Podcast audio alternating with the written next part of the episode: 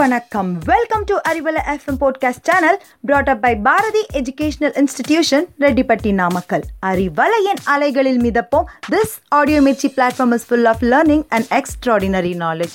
So don't miss, stay tuned. தொடர்ந்து இணைந்திருப்போம். இது உங்களுக்கான பாரதியின் அறிவலை பாட்காஸ்ட்.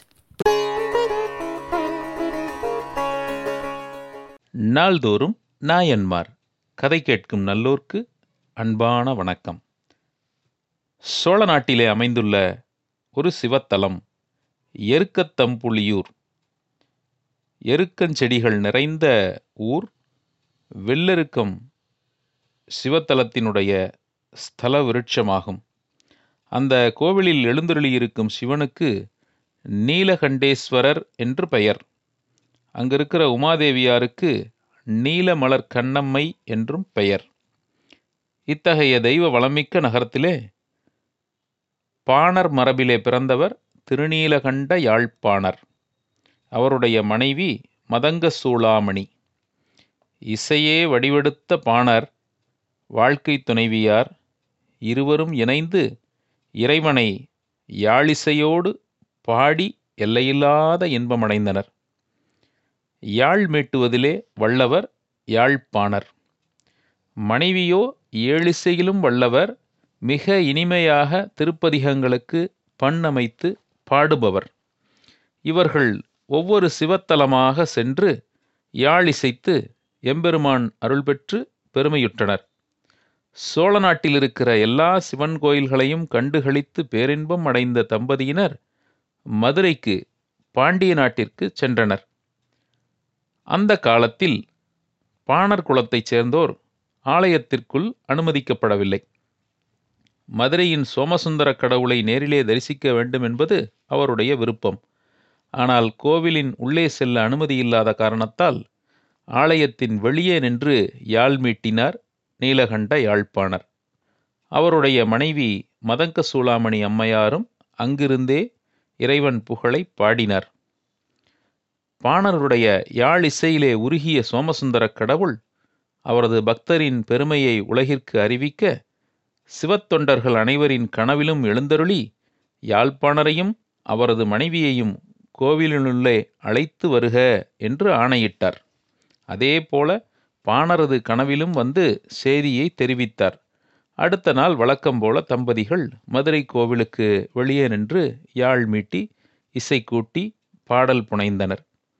அப்பொழுது அடியவர்கள் அனைவரும் அங்கே வந்து உள்ளே வருக, இருவரும் ஆலயத்தினுள் வருக என்று கேட்டுக்கொண்டு அழைத்து சென்றனர். பக்தி வெள்ளத்தில் மூழ்கிய இருவரும் தரை ஈரமாக இருப்பதை கூட பொருட்படுத்தாமல் ஈரத்தரையிலே அமர்ந்து மெய்மறந்து யாழை மீட்டி பாடத் தொடங்கினர். இவர்களுடைய இன்ப இசையில் மயங்கிய மதுரையெம்பதி எம்பெருமான் தரையின் குளிர்ச்சி பட்டு யாழின் சுருதி குறைந்துவிடுமே என்று திருவுள்ளம் கொண்டார். மீண்டும் அசரீரி வாயிலாக ஒலித்தார். நிலத்திலிருந்து பாடினால் ஈரத்தால் யாழ் கெட்டுவிடும், எனவே அவர்களுக்கு பாட சுந்தர பலகை ஒன்று தருக என்று ஆணையிட்டார். தொண்டர்கள் தங்கத்தால் செய்யப்பட்ட ஒரு பலகையை எடுத்து வந்து அவர்களுக்கு வழங்கினர்.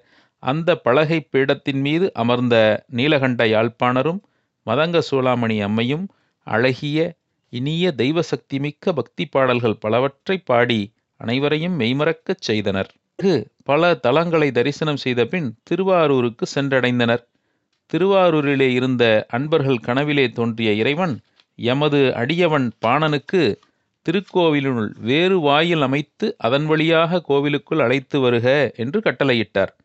மறுநாள் தொண்டர்கள் திருநீலகண்ட யாழ்ப்பாணர் வருகை தரும் பொருட்டு கோயிலின் வடக்கு திசையில் புதிதாக வாயில் ஒன்றை உருவாக்கினர். அந்த வடதிசை வாயிலின் வழியாக நீலகண்ட யாழ்ப்பாணரையும் அவரது மனைவியாரையும் எம்பெருமான் திருமுன் எழுந்தருளச் செய்தனர். யாழ்ப்பாணர் பெருமானை கண்குளிர கண்டு மகிழ்ந்து பக்தி பாடல்களை எப்பொழுதும் போல் யாழ் கூட்டினார். சில நாட்களில் அங்கிருந்து புறப்பட்டனர். சிவத்தலங்களை தரிசித்து கொண்டே சீர்காழியம்பதியை வந்தடைந்தனர். அங்கே ஆளுடைய பிள்ளையாகிய திருஞான சம்பந்தப் பெருமானை கண்டு வணங்கினர். பாணருடைய யாழ் இசையில் எல்லையில்லாத இன்பமடைந்தார் திருஞான சம்பந்தப் பெருமான். அவர் இயற்றிய தேவார பதிகங்களுக்கு இவர்கள் இசை கூட்டி பாடினர். இறுதியிலே திருப்பெருமணநல்லூரில் நடைபெற்ற திருஞான சம்பந்தரின் திருமண நாளன்று இறைவனோடு ஜோதியாக ஐக்கியமாகினர். ஆன்மீக அன்பர்களே, திருநீலகண்ட யாழ்ப்பாணர் இல்லையானால், அவர் மனைவி மதங்க சூழாமணி இல்லையானால், இன்று நம்முடைய திருப்பதிகங்கள் பண்ணமைத்து இசையோடு பாடப்பட்டிருக்காது என்கிற செய்தியை அறிந்து நாயன்மார் வரிசையில் அவர்களை போற்றுவோம். அன்புடன் நாராயணமூர்த்தி. நன்றி, வணக்கம்.